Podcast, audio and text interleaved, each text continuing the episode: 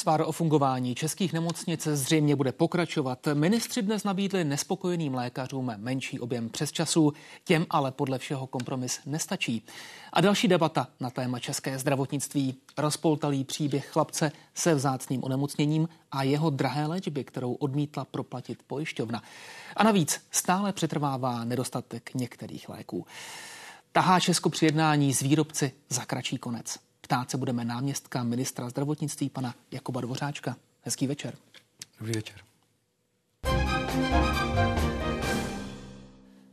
Pane náměstku, už jsem to naznačil v úvodu. Ministři zdravotnictví a práce dnes nabídli nespokojeným lékařům určitou formu kompromisu. Když to velmi zobecní, méně přes časů vyšší odměny. Spokojenost úplnou mezi lékaři to zdá se nevyvolalo. Ale vlastně se chci zeptat na jeden parametr, respektive poukázat na něj. 560 nemocničních lékařů oznámilo, že od 1. prosince nebude sloužit další přesčasy. To by znamenalo, že do večerních, nočních a víkendových služeb by na konci roku nenastoupila téměř polovina nemocničních doktorů. To znamená, že české zdravotnictví je extrémně závislé na přesčasech lékařů. Vymyká se jiným zdravotnickým systému. A proč tomu tak vlastně je v České republice? Tak já jsem přesvědčen o tom, že to má historický kontext, že po dlouhou dobu vlastně tento systém fungoval ke spokojenosti všech. Myslím, že ta změna je hodně dána tím, jak se mění vůbec přístup k práci. Myslíte i mladých lékařů. A volného času vlastně u lékařů. A my to vidíme nejenom vlastně v oblasti třeba právě zmiňovaných přesčasů. A když už jste naznačil, že vlastně pak budeme pokračovat v těch léčivech, tak když se dneska třeba podíváme na vůli lékařů účastnice na klinických hodnoceních. V minulosti to bylo velmi zajímavé, protože to bylo za prvé honorováno, za druhé je to otázka jaké vědecké prestiže. A my se dlouhodobě v těch posledních, řekněme, 5-6 letech potýkáme s tím, že lékařů, kteří jsou vlastně ochotní stát se těmi investigátory v těch nových technologiích, tak nám dramaticky ubývá, že tam je určitá nechuť vlastně odpracovávat ty hodiny navíc, víkendy navíc. A je to prostě změna životního stylu. To zní, jako by to vše bylo téma zpovykaní lékaři. Ne, tak jsem to nemyslel. Já myslím, že to je ale asi ve všech profesích nebo v mnoha oblastech, že přístup vlastně k tomu, jak kolik hodin jako je kdo ochoten strávit v práci, se mění. Myslím, že spousta a obzvlášť mladých lidí jako chce, aby ten čas byl vyvážený. A není se tomu co divit, jako je to naprosto pochopitelné a správné, jako nicméně ty systémy byly nastaveny jinak, fungovalo to jinak a ty priority se mění postupně. A zároveň je také asi potřeba říct, že české zdravotnictví má určitě třeba právě v oblasti nemocnic možná více kapacit, než by třeba bylo úplně potřeba. A použiju příklad třeba oblast pediatrie, nemocniční pediatrie. My máme spoustu vlastně nemocnic, kde jsou lůžková oddělení pediatrická, která jsou vytížena třeba kolem 30-35%. A přesto na těchto odděleních vlastně musí sloužit lékař vlastně celý den, 24 hodin denně. A otázkou je, jestli opravdu potom musíme mít tolik zařízení. Možná je tolik lékařů, protože co se týče počtu lékařů na počet obyvatel, tam nezaostáváme. To určitě nezaostáváme. A možná ještě doplním, na tom oddělení ten lékař musí být jako a ten zdravotnický personál, ať je tam jeden pacient nebo 10, prostě ta služba, ten dohled, ta pomoc tam musí být vlastně 24 hodin denně. Je otázkou, jako nakolik jsme vlastně efektivní. A ještě jedna interpretace, kterou bych rád zmínil. Lékaři jsou zavaleni administrativní prací, možná proto, že cena lékařské práce je relativně nízká, když ji srovnáme s evropským kontextem, řekněme. Tudíž pro zaměstnavatele se nevyplatí najmout si třeba administrativní sílu, která by papírovala za lékaře, zatímco on by se věnoval své skutečné profesi. Já to můžu potvrdit, protože bychom se s tímto vlastně potýkali třeba právě v době, když začínala ukrajinská krize. Obrovské množství uprchlíků. My jsme potřebovali vlastně velmi rychle navýšit kapacity, ať je to v té oblasti primární péče, jako, nebo vlastně takové té, řekněme, jako pro ty chronické pacienty, protože opravdu těch 500 000 obyvatel nebo těch 500 000 příchozích vlastně z Ukrajiny zatížili ten systém v určité chvíli poměrně intenzivně, než se to vlastně rozložilo, tak se ukázalo, že vlastně velká pomoc, která vlastně odlehčí celému tomu systému, je právě ta role toho administrátora, někoho, kdo dokáže vlastně odlehčit v té oblasti byrokracie, která samozřejmě sebou i medicína nese. Nicméně já jsem přesvědčený o tom, že nás tam čeká veliká změna, změna, která je iniciovaná vlastně z Evropské komise a teď vlastně už finišuje projednávání takzvaného European Health Data Space, vlastně speciální nového nařízení, které vlastně postrčí všechny evropské země k mnohem rychlejší digitalizaci. A já jsem přesvědčen, že tam se nám určitě podaří potom následně významným způsobem snížit tu administrativu, která dneska je třeba, jak velmi často, vlastně papírové podobě.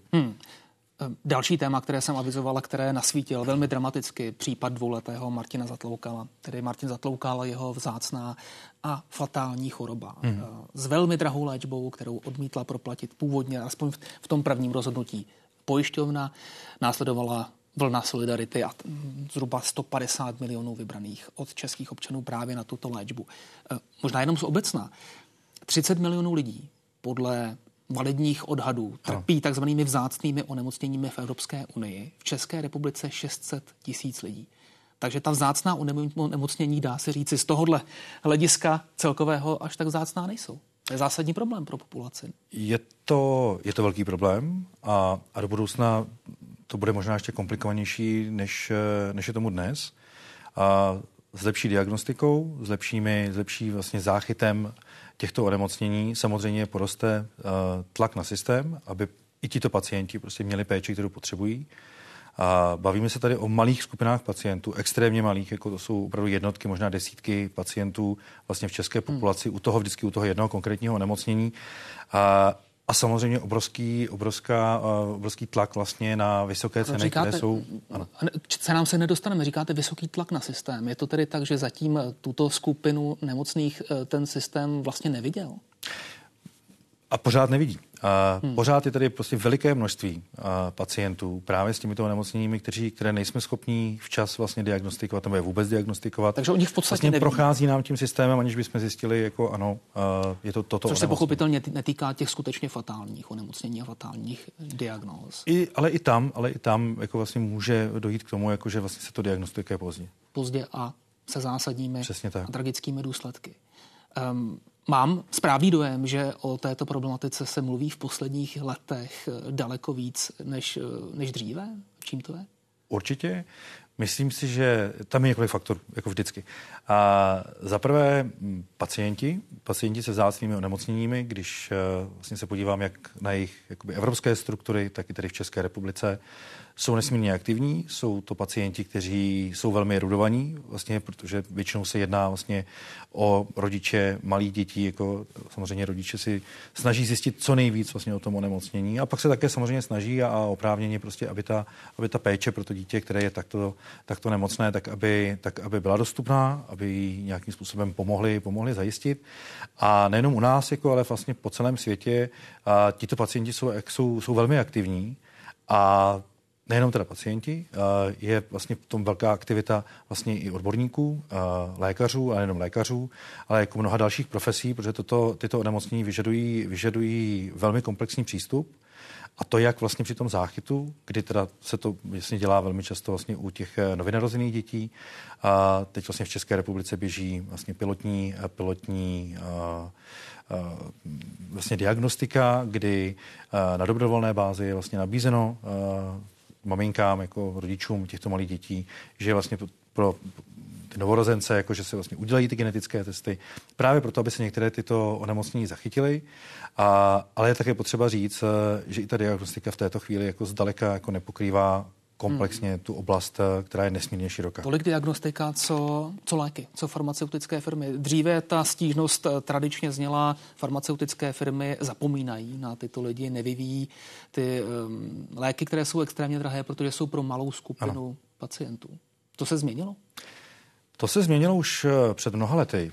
Já bych řekl, že cirka 15 let zpátky Evropská komise, Evropská unie vlastně k tomu přistoupila, a nejenom Evropská unie, ale i Spojené státy americké, a vlastně vytvořili systém určitých pobídek, většinou jsou to pobídky, které jsou vlastně směřované do oblasti patentové ochrany a takzvané market exclusivity, to znamená, chrání se ten, kdo vlastně přináší tuto technologii na ten trh po delší čas.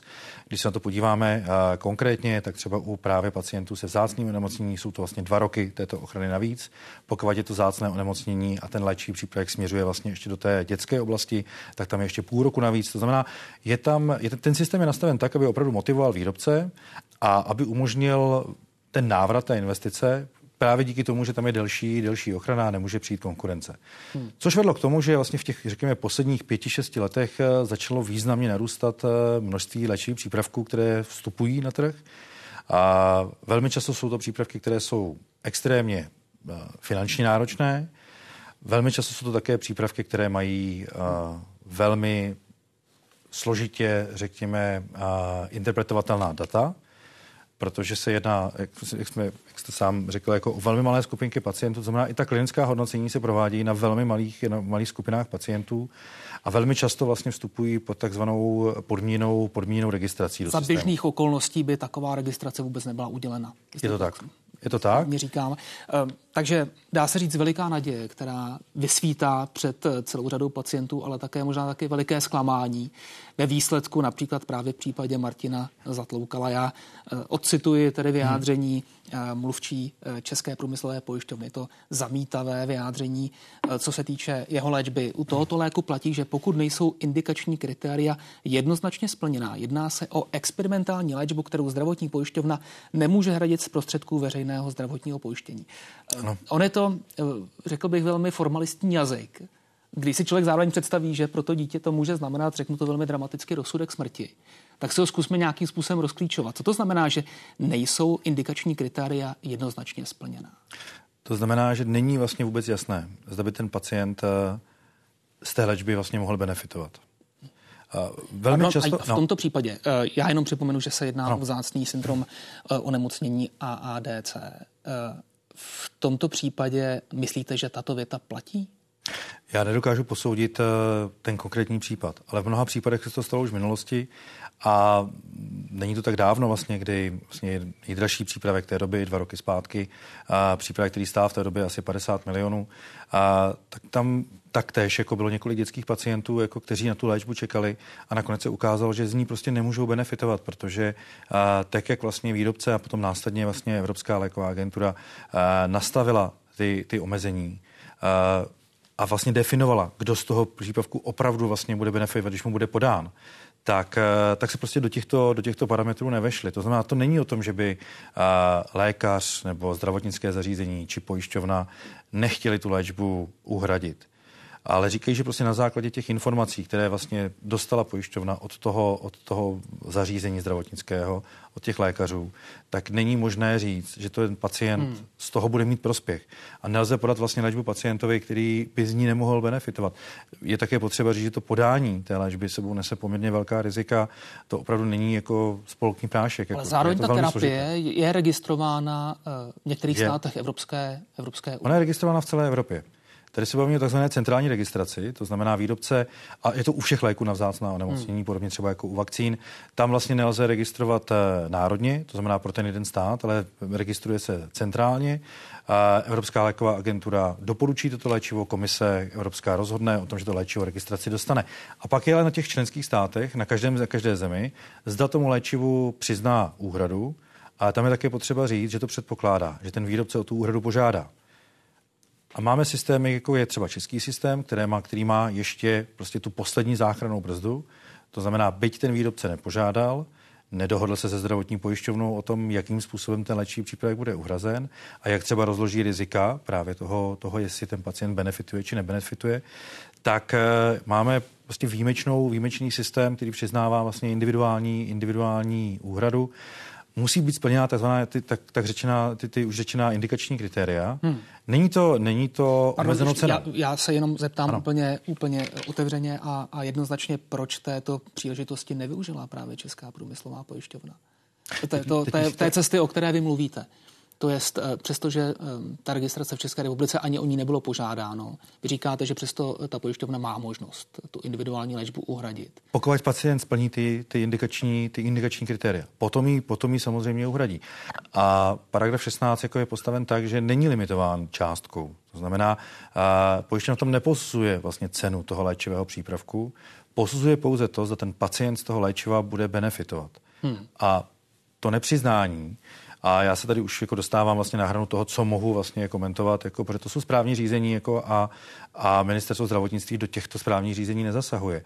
Nicméně tam systém odvolání, jako ten systém je opravdu dneska nastaven tak a ta novelizace, která ho vlastně upravila, je pouze vlastně 2 roky zpátky. To znamená, že je opravdu postaven tak, aby tomu pacientovi pokud možno, pokud to opravdu lze, tu péči jako a tu léčbu poskytnout, tak aby ji dostal. A pouze v případech, kdy tam je jasné, že ten pacient nebude benefitovat, tak nelze vynaložit 100 milionů ze zdravotního pojištění, které vlastně je nějakým způsobem omezené. A pojďme se ještě podívat do nitra toho rozhodovacího systému. Určitě. Takže která pojišťovna si rozhodne, zdali ta indikace je správná či ne. Pacient má možnost se odvolat. Ještě jinak, jak bych to... Omlouvám se, že do toho vstupuju, ale... Ten léčivý přípravek vlastně už tím, že získá tu evropskou registraci, tak je tam jasně definováno, pro kterého pacienta je vlastně určeno, pro které pacient je určen, co musí splnit. Jako někdy to může být i podmínka určitého, podmínka věku, ale tady se spíš jedná vlastně o to, zda opravdu je to ten typ toho vzácného onemocnění, pro který ten přípravek je vlastně určen. A ta pojišťovna posuzuje to, zda ten pacient, potom, co vlastně se mu provedou testy, které vlastně řeknou ano, je to přesně ten pacient, jako, který z toho přípravku může benefitovat, tak ta pojišťovna se podívá na ten materiál z toho zdravotnického zařízení. Podívá se vlastně na to, co je řečeno v té registraci a řekne ano, tento pacient je ten, který z této péče, z této léčby může benefitovat. A nebo ne, bohužel, prostě tam něco chybí a ten pacient z toho ten profit mít nebude. A také je potřeba říct, že u těchto přípravků a u neurodegenerativních onemocnění je to velmi časté, vzácných neurodegenerativních onemocnění, že zdaleka ne všichni pacienti z tohoto léčiva vlastně benefitují stejně.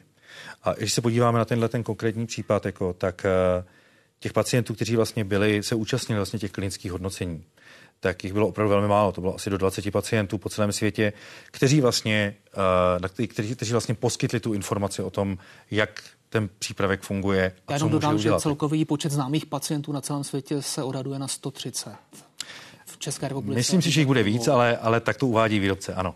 A nicméně tam je také potřeba říct, že velká část těchto pacientů, těch dětí, kterým tato léčba byla vlastně aplikována, tak velká část z nich benefitovala pouze minimálně.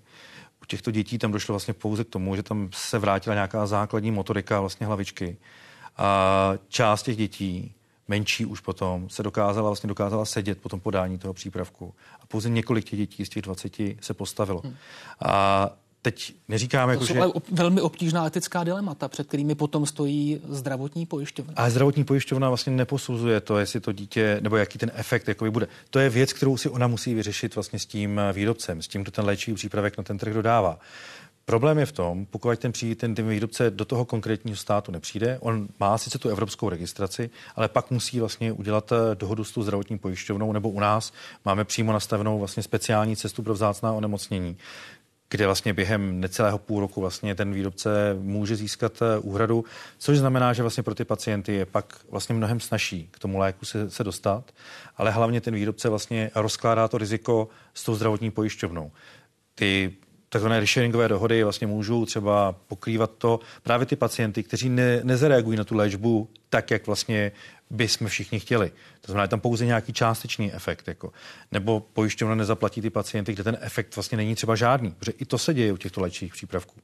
Ale pokud ten výrobce vlastně neudělá ten první krok, nepřijde do té země, jako neřekne, ano, já vím, že tady máme pouze 2 nebo 3 pacienty, ale chceme s váma tuto dohodu uzavřít, jako, protože těch pacientů pravděpodobně v té diagnostice bude přibývat, tak to zůstává potom čistě na bedrech veřejného zdravotního pojištění.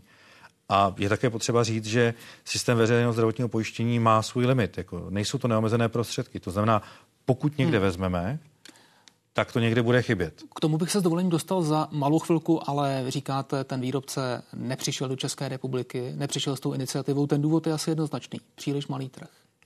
Je to možné. A nicméně také ale potřeba říct, že Česká republika není malým evropským státem.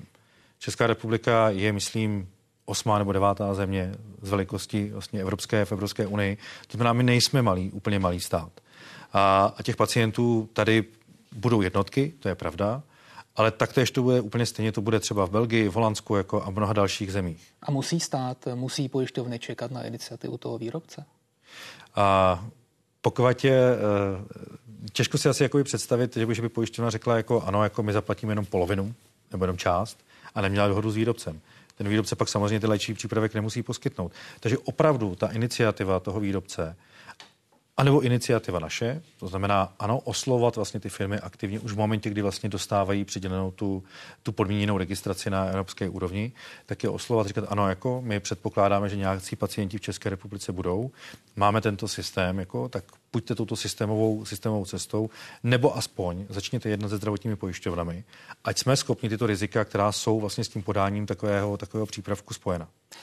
Více iniciativy od vás očekávala, vyžadovala třeba také parlamentní opozice, která říkala, ministerstvo se dostatečně nesnaží.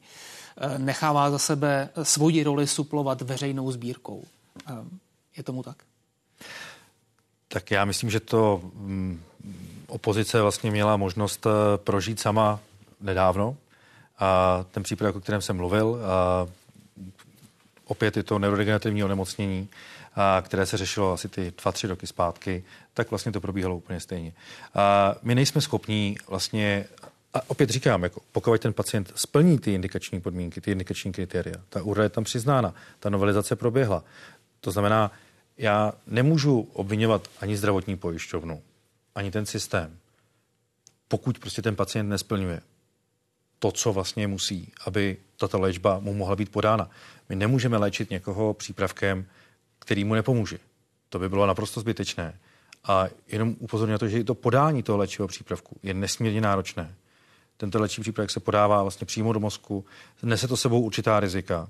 Stejně jako ten přípravek, o kterém jsem mluvil předtím, jako, který byl tím nejdražším přípravkem před těmi 3 roky.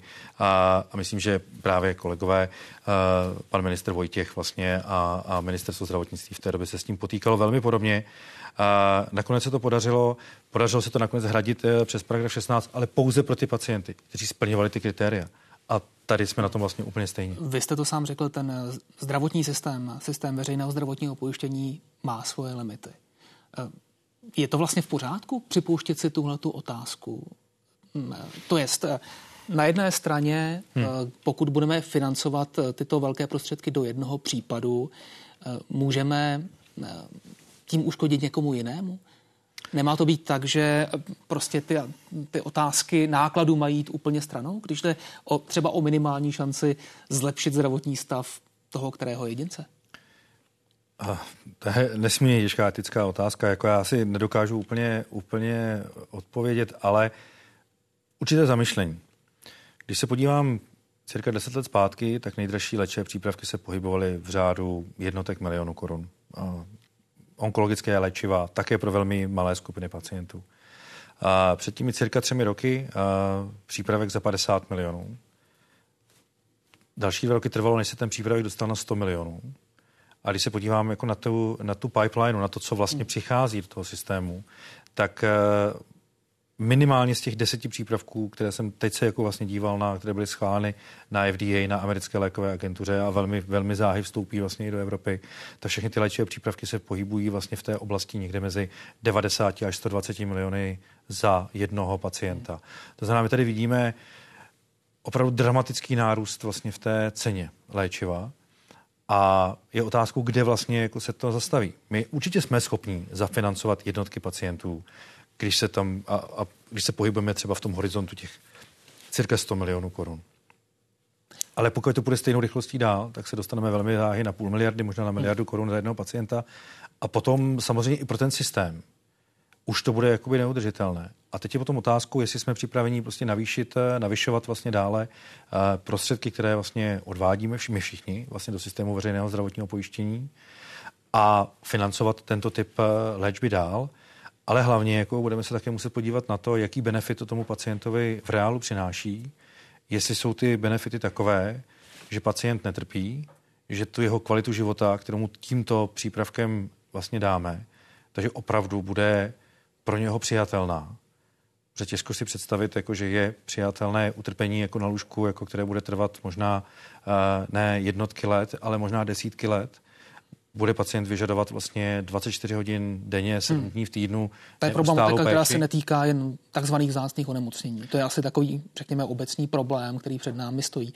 Já bych se ještě rád zastavil u té ceny. Je zcela a ze 100% ospravedlnitelná, tedy u této konkrétní terapie, o které mluvíme, 100 milionů korun.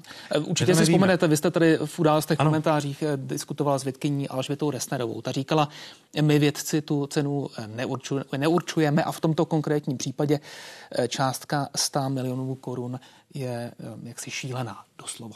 Ona je šílená. A je otázkou... Je ospravedlnitelná, přestože je šílená. My to vlastně nevíme, protože my vlastně v této chvíli my nevíme, jaký je náklad té farmaceutické společnosti na vývoj toho léčiva a na jeho uvedení vlastně na trh.